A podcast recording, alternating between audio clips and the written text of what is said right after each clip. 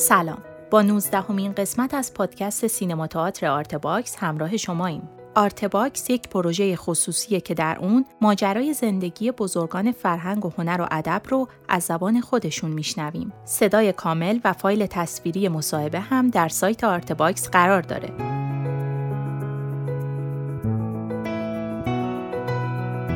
در این پادکست اکبر عالمی درباره برنامه های تلویزیونی آن روی سکه، هنر هفتم و شما و سیما با ما صحبت می‌کنه. پس بخش دیگه ای از این تاریخ شفاهی رو با هم میشنویم.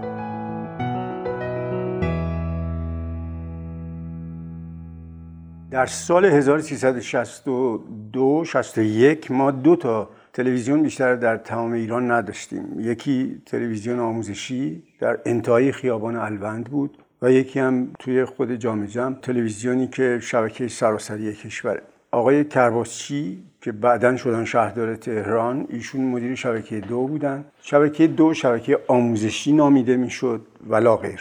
از من خواستن که با دو تا تهیه کننده بسیار بسیار توانا کار کنیم و یک مجموعه تلویزیونی آموزشی که هر هفته یک ساعت باشه زمانش درباره شیوه تولید فیلم یا ساخت فیلم های مستند و سینمایی و داستانی و کوتاه و انیمیشن و غیره بسازیم من واقعا به هیجان اومدم با این پیشنهاد و بهشون گفتم که ممکن 60 تا طول بکشه تا ما بتونیم مباحث رو هر هفته یکی از مباحث رو یا چهار هفته پشت سر هم دیگه یه مبحث رو دنبال کنیم.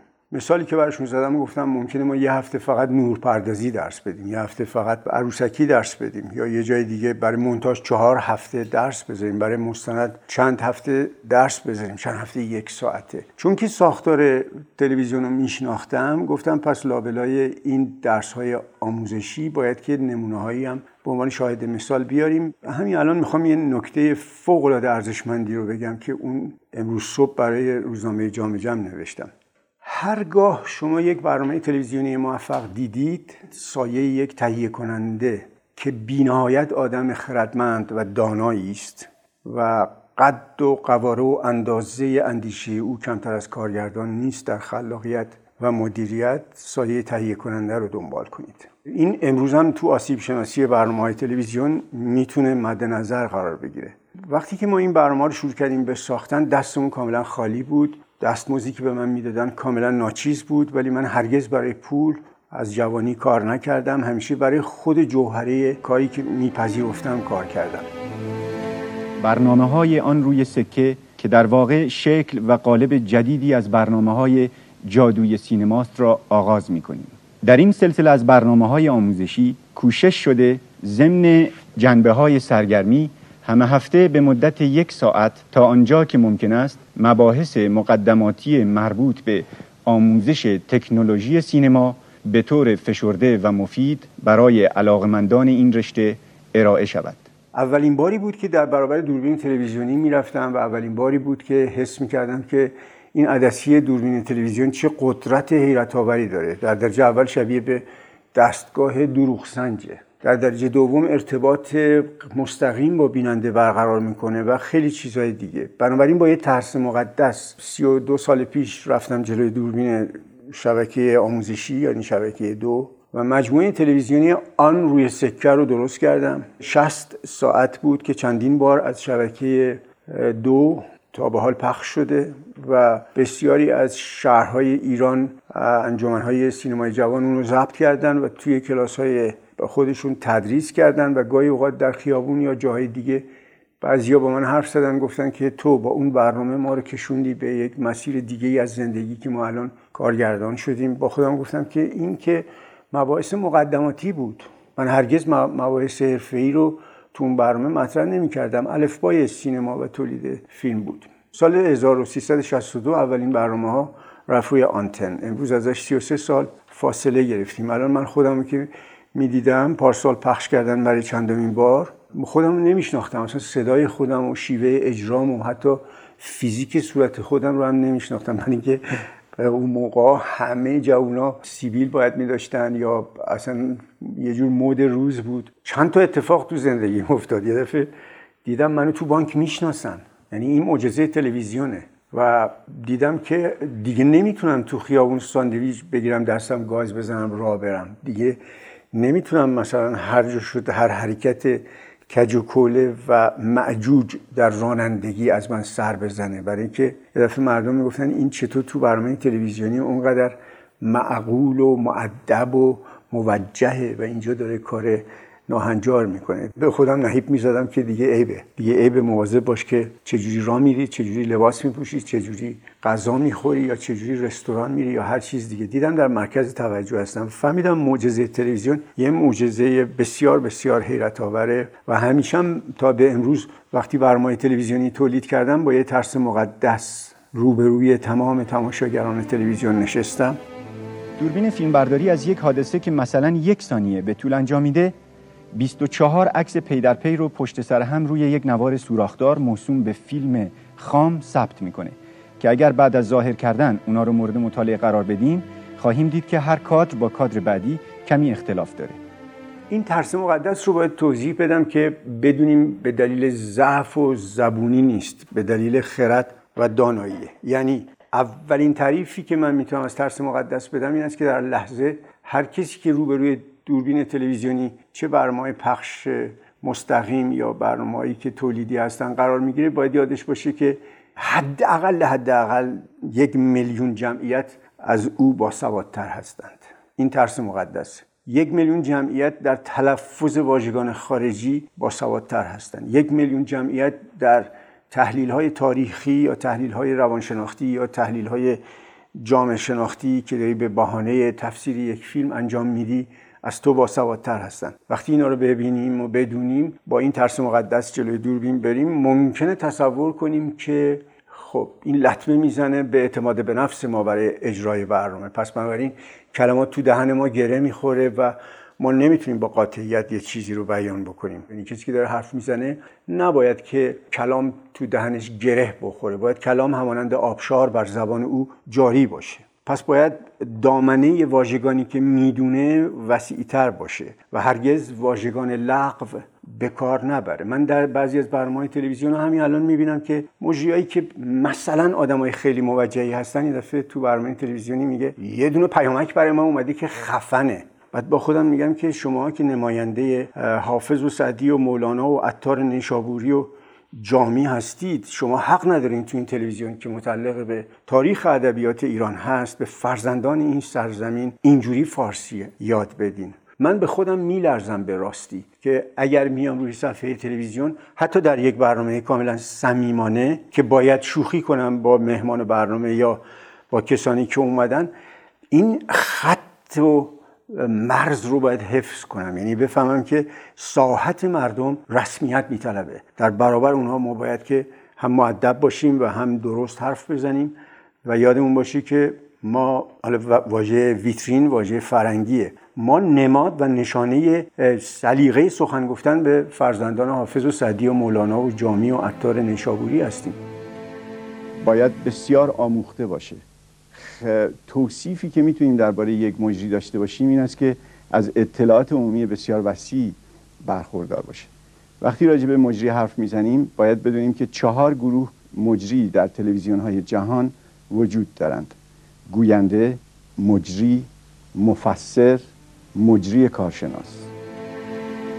شروعش با پیدایش داستان سینما بود. بعد بلافاصله دوران سامت بود. بعد بلافاصله پیدایش سینمای ناطق یا ورود صدا به سینما بود. اینا رو باید با یه بیانی می‌گفتیم که برای تماشاگر عادی هم که مالیات میده تا تلویزیون بتونه امواج خودش رو پخش بکنه یک زن خاندار رو من معیار خودم قرار می‌دادم یه دانشجوی دانشگاه رو معیار قرار می‌دادم. بعد می‌گفتم باید برای اینم باید یه جوری حرف بزنی که همه بدونن که توی سینما این اتفاق یک شبه نیفتاد. چه سالهایی طول کشید اول عکاسی چه خدمتی کرد تا بعدا در سال 1895 سینما به وجود اومد. سینما سامت بود. اولا اصلا یه چیزی جالب که بگم همین الانم هم شیرینه به وجد میام.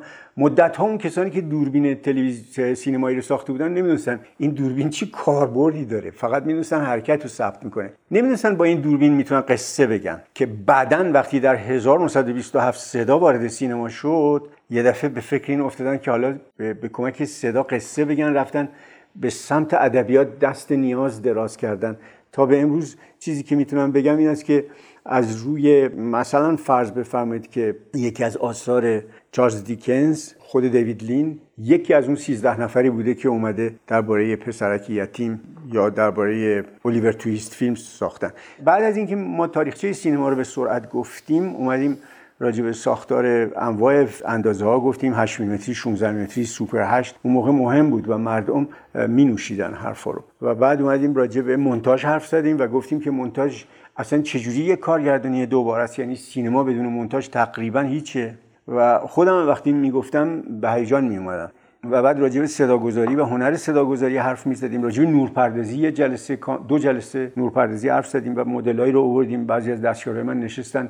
ما با نورافکن شروع کردیم. گفتیم الان از صورت این یک آدم منفور می‌سازیم. حالا از این طرف میچرخونیم نور رو می‌بینیم که چقدر آدم شایسته است و چقدر به نظر بیگناهه. و بعد اومدیم گفتیم نوع نورپردازی شاعرانه یا رومانتیک یا عاشقانه اینطوریه اینطوریه نور این. همه اینا که می‌گفتیم مردم متوجه می‌شدن. و بعد من در آغاز بحث نورپردازی یادم بود که می‌گفتم معجزه هستی نوره. بعد توی بحث‌های پیشرفته تر اومدیم گفتیم سناریو چه ساختاره می‌تونه داشته باشه. از کجا شما سناریو می‌تونین اصلا بنویسین؟ آیا سناریو رو باید همه نوشت یا اینکه بعضی موقع سناریو تو ذهنتونه؟ یا فقط به صورت خطی بنویسین توی صفحه سه چهار صفحه بنویسین برای یه فیلم بلند داستانی اینا؟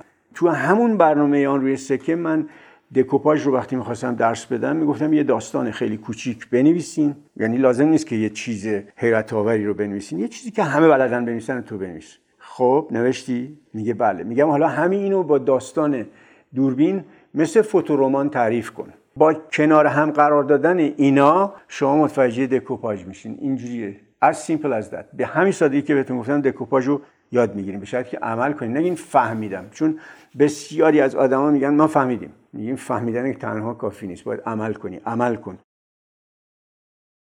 گفتیم که در آغاز قرن بیستم تصور می‌کردند دوربین فیلمبرداری وسیله خوبی است برای قصه پردازی.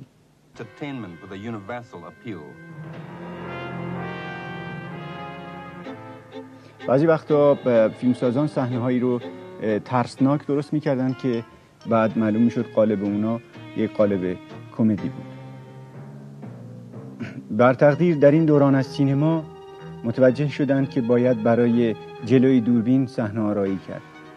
مهمترین و شیرینترین خاطره ای که از برنامه آن روی سکه دارم که خودم خیلی بهش انتقاد دارم و میگم بسیار ضعیفه. البته با سلیقه 33 سال پیش من شکل گرفت این است که مردم در جاهای گوناگون می‌گفتن که اونایی که سن بالایی داشتن و فرزندانشون در اطراف 16 17 سال یا 20 سال بود می‌گفتن خیلی این برنامه مفیده و بچه های ما به دقت نگاه می‌کنن. ما هم که اولیای این بچه ها هستیم به دقت این برنامه رو نگاه می‌کنیم و به نظرمون میاد که این سینما چقدر سخته و چقدر جدیه و تا چه اندازه هیجان داره. من در یکی از برنامه گفتم که کسی که وارد رشته سینما میشه هیچ وقت بازنشسته نمیشه. واقعیت هم همینه. کسی که وارد رشته سینما میشه همیشه تا پایان عمرش تو 80 سالگی یا 90 سالگی. کما که می‌بینیم کورساوا و بقیه کلینت ایستوود و دیگران هم هنوز دارن فیلم می‌سازن. هیچ وقت خسته نمیشن. یعنی هنر یه جوریه که من کلمه خسته نباشید به کار نمی‌برم. من هرگز به یه هنرمند نمیگم خسته نباشید. برای اینکه کسی که یه اثری رو خلق می‌کنه روی ابرا داره پرواز می‌کنه. به یه رهبر ارکستر که داره رهبری می‌کنه وقتی که کارش تموم شد من نمیرم بهش بگم خسته نباشید. من به نظرم میاد که رشته هنری اصلا رشته است که هیچ وقت بازنشستگی نداره. کما که کورساوا هیچ وقت بازنشسته نشد. تا آخرین لحظه عمرش سالوادور دالی کار می‌کرد و خیلی خاطرات عجیبی دارم. از واکنش کسانی که تخصص سینمایی داشتن یا علاقه به موضوع سینما داشتن یا اصلا تخصص سینمایی نداشتن و برنامه تلویزیونی منو نگاه می‌کردند مزدای بسیار حیرت آور معنوی از مردم گرفتن.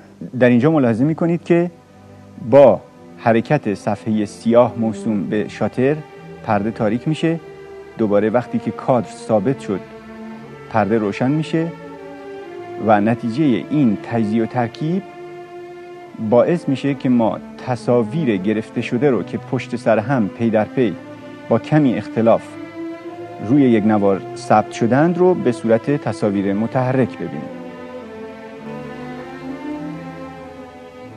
در سال 1370 یا 71 بود که آقای مهدی فریدزاده رئیس شبکه اول منو به نهار دعوت کردن تو اتاق خودشون یک غذایی رو تونتون با هم خوردیم و اونجا به من گفتن که تو باید که برنامه هنر هفتم رو هم بنویسی هم ترجمه کنی و هم اجرا کنی در برابر دوربین. گفتم این برنامه چه برنامه است گفت فیلمایی که بالای سی سال از تاریخ ساختنشون میگذره ما دیگه پول نداریم بخریم میریم اونا رو میاریم از تو آرشیو دوبله می‌کنیم و پخش می‌کنیم. بنابراین من با خودم یه دقیقه ترسیدم گفتم که فیلمایی که کهنه شده دیگه روی جعبه های اون یه قباری از تاریخ نشسته اینا برای تماشاگر چه جذابیتی داره؟ بعضی از فیلم هم که فرسته شد دیدم دیدم چند بار از آنتن تلویزیون پخش شده. بنابراین با خودم گفتم خب اینا چون ارزش داره ما میایم یه توضیح کوتاهی در آغاز برنامه در حدود پنج دقیقه میدیم. بعد فیلم رو با تماشاگران نگاه می‌کنیم و بعد در پایان در حدود 20 دقیقه وقت داریم که راجع اون فیلم حرف بزنیم. من با یک ترفند واقعا فرهنگی رو می‌کردم به تماشاگران تلویزیون و می‌گفتم این فیلم اگرچه یکی دو بار از آنتن تلویزیون پخش شده. ولی به قدری ارزشمنده در تاریخ سینما که میارزه ما اونو در این برنامه مرور کنیم. و اگه شما به دقت فیلم رو نگاه کنید چه بسا از مهمان برنامه که کارشناس تراز اول هست عرایزی که من برای شما آماده کردم و برگزیده تمام نقد هایی که مثل نقد راجر ایبرت که یکی از مشهورترین منتقدان دوران خودش بود براتون ارائه می‌کنم. خود شما اگه به دقت فیلم رو نگاه کنید خیلی بهتر می‌تونید تحلیل کنید که این اتفاق میافتاد باستاب شما می‌دیدیم بعضیا به دقت فیلم رو نگاه می‌کردن. البته این برنامه یه مشکلی داشت که بعد ثابت کرد که اگه برنامه برنامه باشی که برش کسانی زحمت کشیده باشن تماشاگر خودشو داره. یازده شب شروع می شد یک و نیم دو بامداد تموم می شد شبای جمعه بود اسمش بود هنر هفتم. این هنر هفتم برگرفته از همون مقاله بود که یه منتقد بسیار مشهور به اسم ریچیوتو کانادو از ایتالیا که تمام مقالاتش به زبان فرانسه بود نوشته بود و می‌گفت که هنرهای قبل از سینما شش بودن. حالا هنر نوینی پا به عرصه وجود گذاشته به اسم سینما که من به اون لقب هنر هفتم میدم. روحانیت با طبقه اشراف پیوند می‌خوره. و این به تدریج هر چقدر ما جلوتر میاییم اون معنویت مسیحی رخت برمیبنده از جامعه دینی.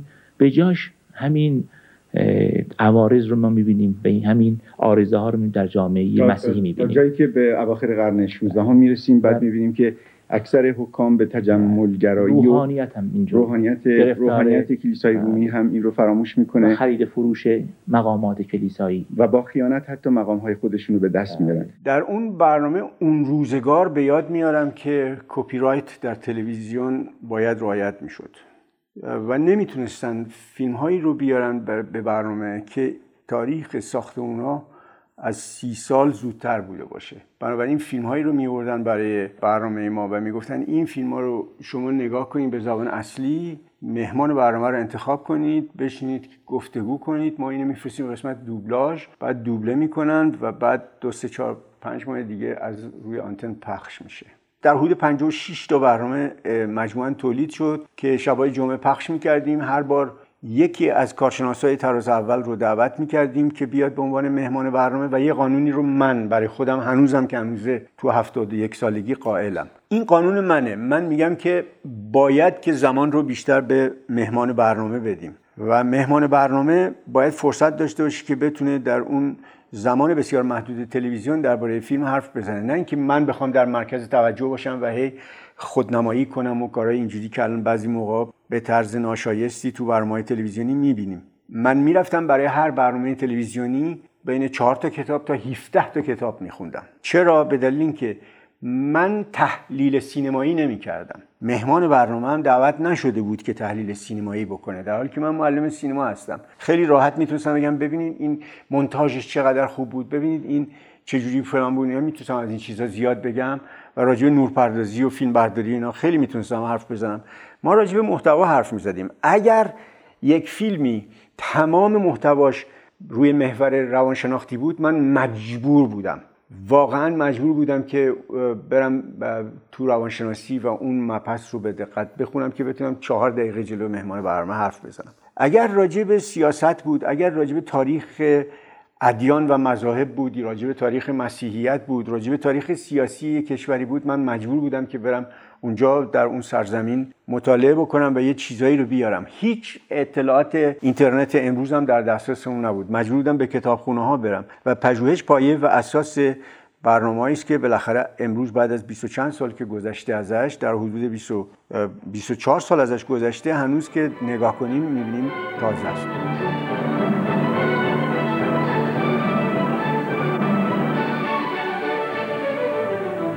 یه برنامه رو به من دادن به زبان ایتالیایی. من ایتالیایی بلد نیستم. بعد مهمون برنامه آقای مددپور هم خب ایتالیایی بلد نیستن. این مرد نازنین که از دنیا رفت در یه تصادفی روحش شاد باشه این فیلم رو نگاه کردن و اسم فیلم خیلی خوب به ما می‌گفت که این داستان چیست. جوردانو برونو یک شخصیتی که در تاریخ مسیحیت 400 خورده سال حقیقتا در دل واتیکان در نزدیک پاپ کلمنس هشتم اتفاق میفته و او میاد یه جمله ای رو میگه که اون جمله یه دفعه تمام واتیکان رو به هم میلرزونه همه رو یک جا پریشان می‌کنه. یک دفعه میگه که جهان هستی لایتناهی است و زمین مرکز کائنات نیست.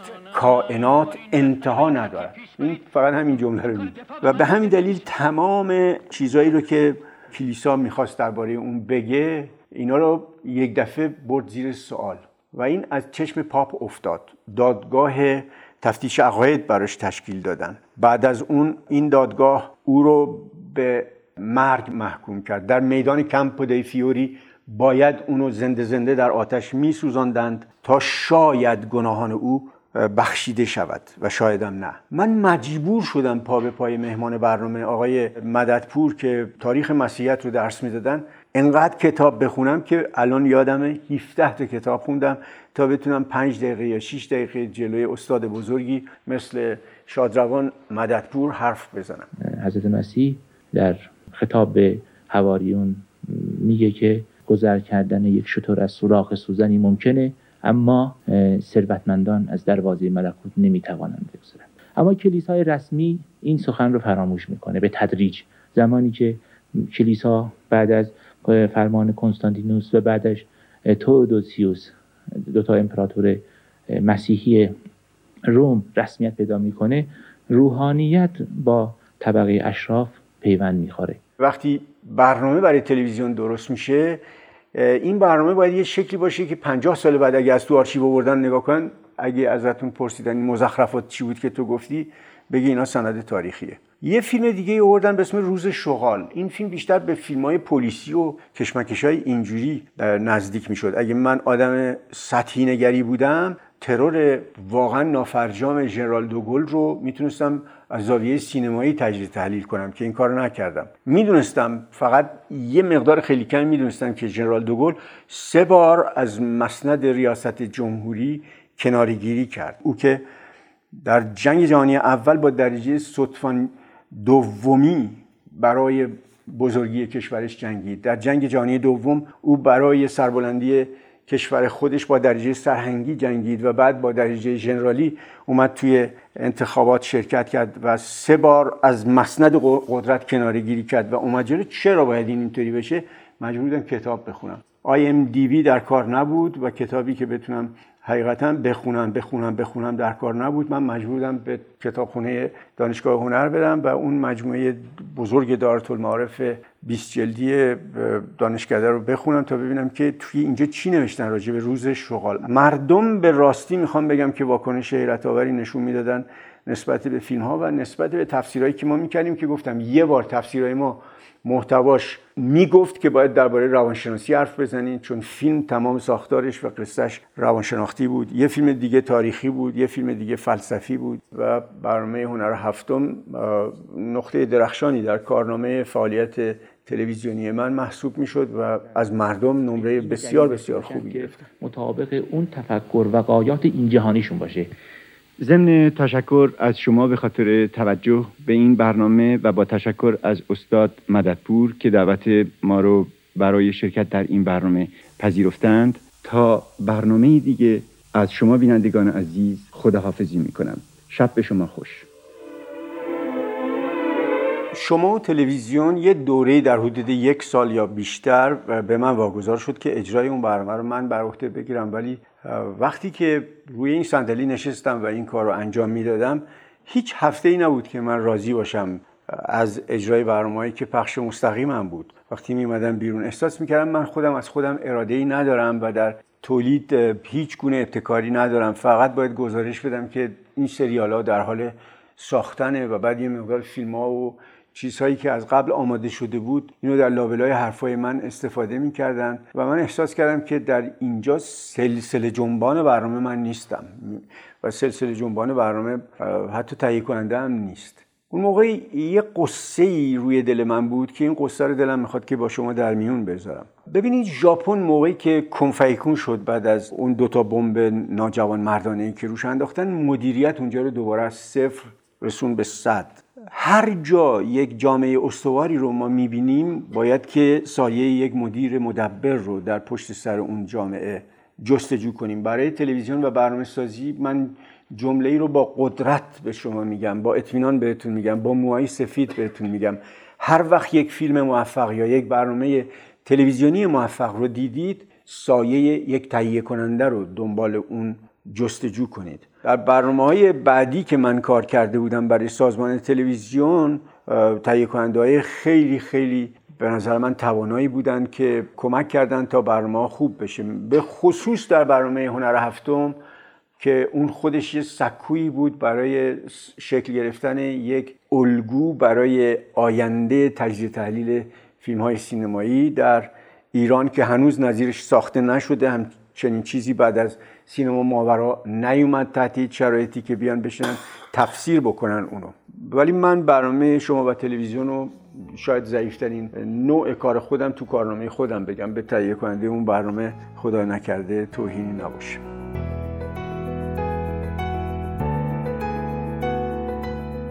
ممنون از همراهیتون. اونچه که شنیدیم قسمت پنجم و ششم مصاحبه تصویری با اکبر عالمی در سایت Art Box بود. تهیه کننده پروژه فخردین انوار، همکاران این قسمت حسین سلامت و آزاده نوزاد مقدم، تولید پادکست زهرا بلدی و پرهام وفایی، ضبط در استودیو پاییز.